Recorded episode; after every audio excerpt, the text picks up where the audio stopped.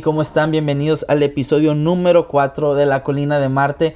Estoy bien contento de poder estar otra vez con ustedes y muchas gracias por estar al pendiente y por estar escuchando este nuevo episodio. Pero el día de hoy quiero animarte a que si puedes dejar un comentario o una valoración en iTunes, ya sea de una a cinco estrellas, lo que tú quieras darle, pero si puede ser de 4 o 5 sería mucho mejor. Te lo agradecería bastante esto con el fin de que esto se siga uh, reproduciendo a otros lugares, de que más personas lo puedan ver y puedan escuchar de la persona de Jesús de una manera sencilla y accesible para ellos. De verdad, esto sería un apoyo enorme para este proyecto. Y el título de hoy se llama Espera, espera. Y esto es en relación a qué hacer cuando estamos viviendo momentos difíciles con personas a nuestro alrededor o cuando estamos teniendo fricción eh, con algún líder por arriba de nosotros o con personas que trabajan o sirven en nuestro mismo ministerio y esto efectivamente lo quiero centrar un poquito en la iglesia. Es algo honestamente que hubiera querido hacer en unos momentos difíciles de tensión. Me hubiera gustado aplicar esto, pero lo aprendí después. Ya me arrepentí, ya le pedí perdón a Dios por no haberlo hecho así, pero hoy quiero darte estos tres consejos o estas, o estas tres herramientas que sin duda yo aplicaría en mi vida si estuviera ah, viviendo un momento difícil con alguien a mi alrededor. Y vamos a Génesis 31, es una historia de Jacob cuando huye de Labán. Y Génesis 31, versículo 36 al 42. Dice así, entonces Jacob se enojó mucho y desafió a Labán. ¿Cuál es mi delito? preguntó Jacob. Vámonos hasta el versículo 38, donde dice, durante 20 años he estado contigo cuidando de tus rebaños. En todo ese tiempo tus ovejas y tus cabras nunca abortaron. En todos esos años nunca tomé ni un solo carnero tuyo para comérmelo. Si alguno de ellos era atacado por animales salvajes y moría, yo nunca te mostraba el cadáver ni te pedía que lo descontaras de tu rebaño. No, yo mismo me hacía cargo de la pérdida. Tú me hacías pagar por cada animal robado, ya fuera a plena luz del día o en la oscuridad de la noche. Trabajé para ti bajo el sofocante calor del día y en el frío de la noche sin dormir. Sí, durante veinte años trabajé como un esclavo en tu casa. Trabajé catorce años para ganarme a tus dos hijas y después seis años más por tu rebaño y cambiaste mi salario diez veces. En realidad, si el Dios de mi padre no hubiera estado de mi parte, el Dios de Abraham y el temible Dios de Isaac, tú me habrías despedido con las manos vacías. Pero Dios ha visto tu abuso y mi arduo trabajo, por eso se te apareció anoche y te reprendió. El primer consejo o la primera herramienta que yo quiero darte, y yo sé que quizá no te va a gustar, pero que tenemos que aprender a, hacerlo es aprender a ser segundo de esa persona con la que estamos teniendo fricciones. Yo sé que a nadie nos gusta humillarnos un poquito porque no está en nuestra naturaleza, pero es lo que Dios quiere enseñarnos. Y yo lo veo aquí en la vida de Jacob, que durante 20 años él estuvo al servicio de Labán, a pesar de tantas injusticias, Jacob estuvo 20 años 20 años de su vida al servicio de Labán. Y hay algo que me llama mucha, mucho la atención, que dice, durante 20 años he estado contigo cuidando de tus rebaños. Una persona que aprende a ser segundo o que decide ser segundo, de esa persona un poquito difícil de tratar, es una persona que va a velar por los intereses ah, de esa persona, va a cuidar ah, el corazón de esa persona, va a cuidar las espaldas de esa persona. Y si esa persona en el liderazgo o en el ministerio, en el servicio, le te pide que hagas algo, tú lo vas a hacer de una manera excelente. Tú vas a ser segundo, tú vas a cuidar de lo, de lo que se está entregando para cuidar el corazón de esa persona. Y yo sé que muchas veces ya estamos en el ministerio, estamos en el servicio, estamos en la iglesia y muchos de nosotros ya sabemos nuestro llamado, nuestro propósito, nuestra función en el reino de Dios, si así lo quieres ver. Jacob lo sabía. Capítulos antes, Jacob, y años antes, 20 años antes, Jacob había recibido una visión de Dios. Eh, dice que Génesis capítulo 28 dice que Jacob llegó a un cierto lugar, se durmió ahí. Y mientras él dormía, él estaba teniendo una visión de parte de Dios. Dice que había una escalera entre el cielo y la tierra, lo cual es una imagen de Jesús gloriosa. Y después lo podremos ver. Pero dice que él estaba viendo toda la gloria de Dios, ángeles que subían y bajaban. Y después Jacob se despierta espantado por esta situación, por esta visión, por este sueño. Y Dios le habla y le dice, yo tengo un propósito para ti lo voy a cumplir, te voy a traer de regreso a esta tierra, pero no te voy a dejar hasta hacer contigo lo que tengo que hacer. Entonces esto le da mucha seguridad a Jacob en su viaje. Él pudo haber llegado con Labán y haberle dicho, Dios me habló, Dios tiene un propósito conmigo, trátame bien, ¿eh? Trátame bien, no seas tan duro conmigo porque si no Dios eh, va, va a defenderme. Pero no ves a un Jacob imponiendo su propósito ni imponiendo el llamado que Dios ya le había hecho, sino que ves a un Jacob trabajando para Labán, le dice, quiero a tu hija, dame a tu hija, ¿qué, qué tengo que hacer? Y ves a un Jacob trabajando siete años por Raquel, obviamente es engañado y le dan a Lea y le dice, Labán trabaja otros seis días para mí, te doy a Raquel, pero trabaja otros siete años ah, por ellas. Y tú ves a un Jacob cosechando lo que él había sembrado, el engaño que él había sembrado con Esaú, pero lo ve sometiéndose a la autoridad de Labán. Y aun cuando tenía un propósito y, una, y un llamado muy específico, nunca ves que Jacob intentes, intenta hacer más que Labán. Él aprende a someterse y él aprende a trabajar para esa persona difícil. Y la verdad es que Dios no necesita de tu ayuda para cumplir su propósito en tu vida. Lo que Dios necesita de ti en un momento así es que tú aprendas a ser segundo. Muchas veces vemos esos momentos difíciles como es el momento en el que Dios me está llamando, yo no tengo que servirle a esa persona y Dios ya me dio un propósito a mí y quieres lograr ese propósito por tus fuerzas. Y nos olvidamos que Dios está tratando algo en nuestro corazón y lo que Dios quiere desarrollar en nosotros es un corazón de siervos. Lo que Dios quiere desarrollar en nosotros es un corazón de servicio por esas personas, para esas personas, para su reino, para la iglesia. Jesús dijo, si tú quieres ser el mayor, tienes que aprender a ser el menor de todos y servirles a todos. Y Jesús antes de morir, él lavó los pies de los discípulos, se hizo como siervo y como esclavo de ellos. Y Jesús dijo, así como me han visto hacerlo a mí, de la misma manera vayan ustedes y háganlo con los demás. Jesús es un perfecto ejemplo de aprender a ser segundo en momentos difíciles. Jesús tenía un propósito, un llamado que era morir en la cruz por nuestros pecados. Él se despojó de la forma de ser Dios, se despojó de su gloria, de su poder, de su deidad y vino a ser como un hombre entre nosotros, pero aún siendo hombre se fue hasta lo más bajo que puedes imaginar, que era ser un esclavo. Lavó nuestros pies, murió como un criminal, pero resucitó en gloria.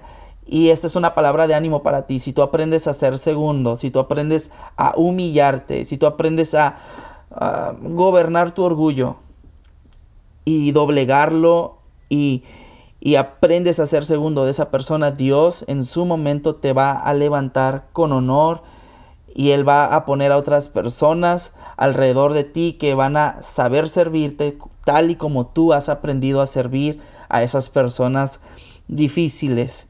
Y quiero irme al segundo punto es mantente fiel en las temporadas difíciles. Mantente fiel a Dios y a su causa en los momentos difíciles.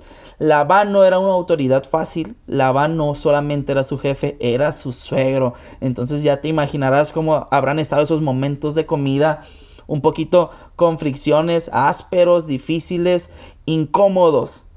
Pero nunca ves a un Jacob renunciando más bien lo ves sufriendo injusticias por parte de Labán y, te las puedo resumir.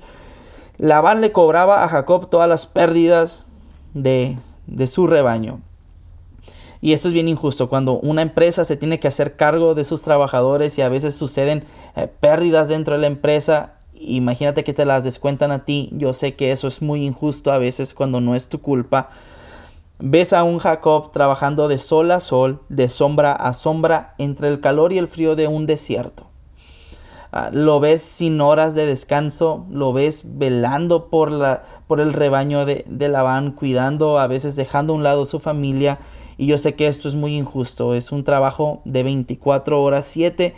Y lo peor de todo es que ves a un Labán cambiándole el salario 10 veces. A nadie nos gusta que nos cambien el salario. Digo, si nos lo aumentan 10 veces, pues nadie se quejaría, pero si te quejas de que te cambien el salario 10 veces, 20 veces, es porque no te lo están cambiando para bien. Entonces Jacob sufrió toda clase de injusticias bajo la autoridad de Labán. Y lo más fácil para el ser humano sería que en una situación difícil buscaríamos huir. Buscaríamos salir de la situación, dejar nuestras responsabilidades tiradas y decirle a ver cómo le haces, pero a mí no me vas a tratar así. Tú a mí me tratas con dignidad y muchas veces buscamos nuestra protección, nuestro refugio, nuestra seguridad. Pero yo te hago una pregunta. ¿No será que esos momentos difíciles de fricción son los que Dios quiere para probar nuestro carácter? ¿No será que esos momentos de tensión son los que Dios quiere para probar nuestra fidelidad a Él? Y el problema del hombre es que muchas veces trabajamos para el ojo humano, para agradar a la persona. Y Pablo nos dice, todas las cosas que hagan, háganla, háganlas como si fueran para Dios. No, no, se limiten a ver a la persona que tienen por arriba de ustedes. Todo lo que ustedes hacen es para Dios.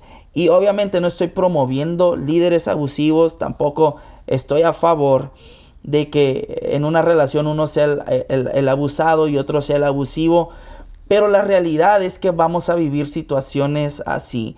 Estamos tratando en una relación donde hay dos pecadores, donde hay dos personas imperfectas y obviamente uno va a abusar sobre el otro, uno es el injusto, otro es el sufrido, pero ah, esos momentos son los que Dios quiere.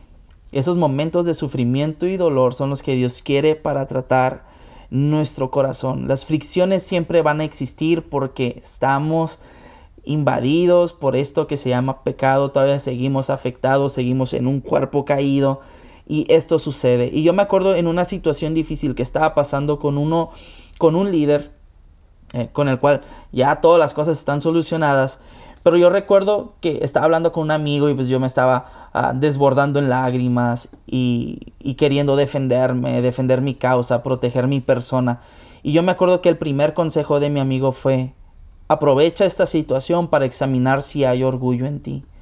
No creas tener toda la razón, aprovecha este momento para que cada parte de tu corazón sea expuesta delante de un Dios tan bueno, tan santo, porque tu corazón necesita, necesita ser tratado en estas situaciones. Eh, estos momentos difíciles con personas son los momentos perfectos para que Dios ah, saque de, nuestra, de nuestro corazón las cosas que no sirven. Nuestro orgullo tiene que ser aplastado y la humildad y la mansedumbre tienen que empezar a crecer en nuestras vidas.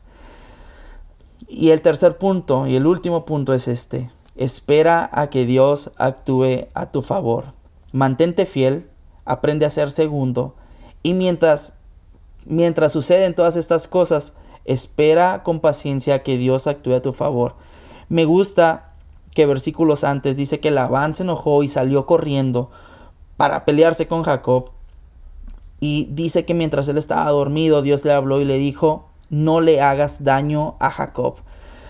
Y más abajo en los últimos versículos que leímos dice que Jacob le dice, Dios ha visto tu abuso y mi arduo trabajo, por eso se te apareció anoche y te reprendió.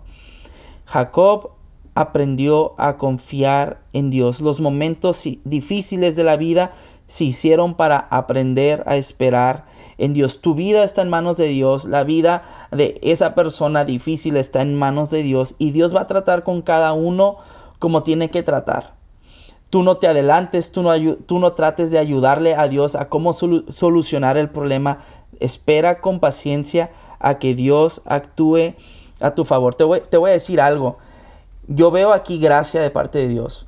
Gracia de Dios para con Labán diciéndole, hey, no seas tan duro con Jacob, trátalo bien, no seas injusto con él. Y yo veo gracia de Dios para con Jacob tratando con su corazón, porque el corazón de Jacob tenía que ser tratado, su carácter, su paciencia, su humildad, todo engaño de su vida tenía que salir. Y tú ves a Dios tratando con gracia a, cada uno de ellos dos. Y lo que más me gusta es que Dios interviene en la situación difícil para que ambos pudieran terminar en paz. Jacob ya se iba a regresar, Labán se iba a quedar, pero Dios no iba a permitir que la situación terminara en pleito, en enojo, en rencor, en, amargura. Dios interviene para que la situación termine en paz. Y Dios va a actuar a tu favor. No importa qué tan difícil esté tu situación con esa persona, tú espera a que Dios actúe a tu favor para que toda situación difícil termine en paz, en reconciliación, en perdón, en amor, eh, delante de Dios, delante de los hombres y sean un ejemplo de que Dios trae las cosas a, paz. Dios eh, todos los momentos difíciles los convierte para bien. Así que yo solo te puedo decir, espera Espera en esta situación difícil, no te adelantes, deja que Dios actúe a tu favor. aprende a ver cómo Dios defiende a los indefensos, cómo Dios trata con tu corazón. Aprende a ser fiel y no huyas. De verdad, no huyas, no le des la, vuelta. Espera el momento correcto para que toda situación difícil pueda ser eh, confrontada y para que sus corazones sean expuestos. Dios quiere molear tu corazón. Dios quiere hacer eh, tu carácter conforme al suyo, conforme a, la imagen de Jesús. Dios quiere perfeccionarnos y a veces son necesarios estos momentos difíciles. Yo hubiera querido aprender esto antes y no haber actuado tan impulsivamente. De verdad te lo digo. Y sé un mejor servidor de esa persona. Ama de una manera más excelente. Aprende a ser segundo y aprende a hacerlo de una manera ah, excelente, que sobresalga, que, que, esa persona pueda decir, esta eh, a pesar de que a veces soy tan duro, sirve mejor. Mientras más duro he sido con él, más amor recibo de su parte. Ora más, bendice más a esa persona sé y trátalo como tú quisieras ser tratado. Así como dijo Jesús, amen a sus enemigos, oren por ellos, bendíganlos y háganles bien a todos aquellos que les hacen mal. Jesús no nos, no nos llamó a vivir vidas en venganza, sino vidas de amor y servicio a esas personas difíciles, porque eso es lo que nos hace más como Cristo Jesús. Espero este episodio haya sido de bendición para tu vida. Quédate con, con estas tres herramientas para tu vida. Aplícalas si necesitas aplicarlas ya. Y recuerda que esto es La Colina de Marte. Nos vemos hasta el próximo episodio.